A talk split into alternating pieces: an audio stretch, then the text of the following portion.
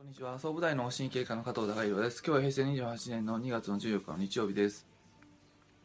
えー、昨日あのー、まあ現実を見てあの生きる必要があるんじゃないですか？って話をさせていただきました。でまあ今僕自身のあの考えなんですけど、えー、まああの病気になるとか えー、まあ嫌な出来事が起きるとかで心の中で嫌な気持ちが起きるとかえー、なんかフラストレーションがたまるとか、えー、そういった時っていうのはその現状の認識があの自分自身で勘違いしてるっていう場合があの多いんじゃないかなっていう気はします。人間の体っていうのは以前にも、まあ、あの頑張ればその無理が効いてしまう一時的に無理が効いてしまうっていうことをお話しさせていただきましたでそれがあの積もり積もって、えー、体に対しての疲労の借金状態になっていくんですけどもあの、まあ人間って白状ですから、まあ借金したことを忘れてしまって、で、それで積もってきたものが後々になって、まあ大きな症状とか病気とか出た時に、なんでこんな病気出るのっていうふうに、あの自分はすごい不幸なあの人間のように思われる場合が多いんですけども、あのそもそもはご自身がもともとお体にそうやって借金状態を作ってきたっていうことである程度現実をあの勘違いしてる部分があるんじゃないかなと思います。であのまああの現実を知って、うんまあ、それに対して、えーまあ、生きていくと、まあ、楽しいですよ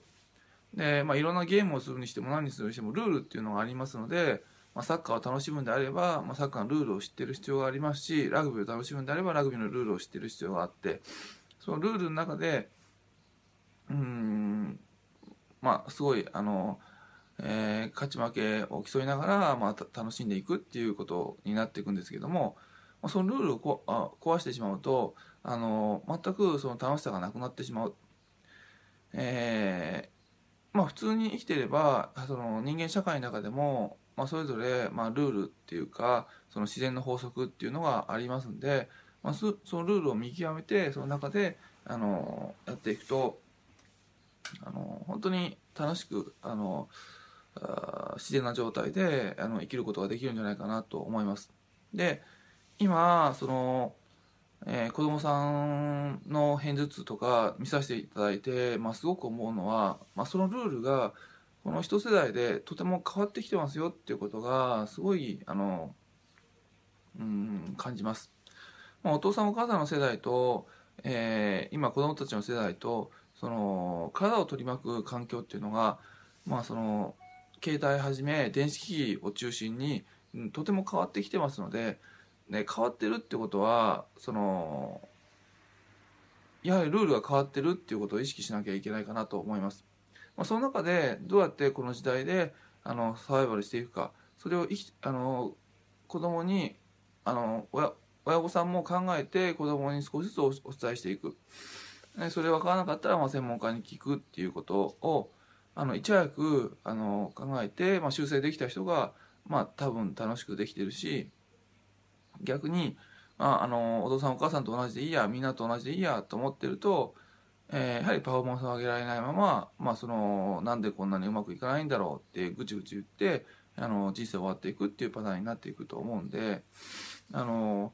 今ちょっと意識しなきゃいけないのはあの現実としてルールがとてもあの、まあ、健康面においても、まあ、他の要素においてもそうだと思うんですけどもあの非常に変わってきてるっていうことを、まあ、気づけるかどうかっていうことが、うんまあ、楽しくやっていく秘訣なんじゃないかなと思いました。今日は、まあ、昨日はそのルールをちゃんと知って現実を見るっていうことがあの非常に大切ですよってお話をさせていただいて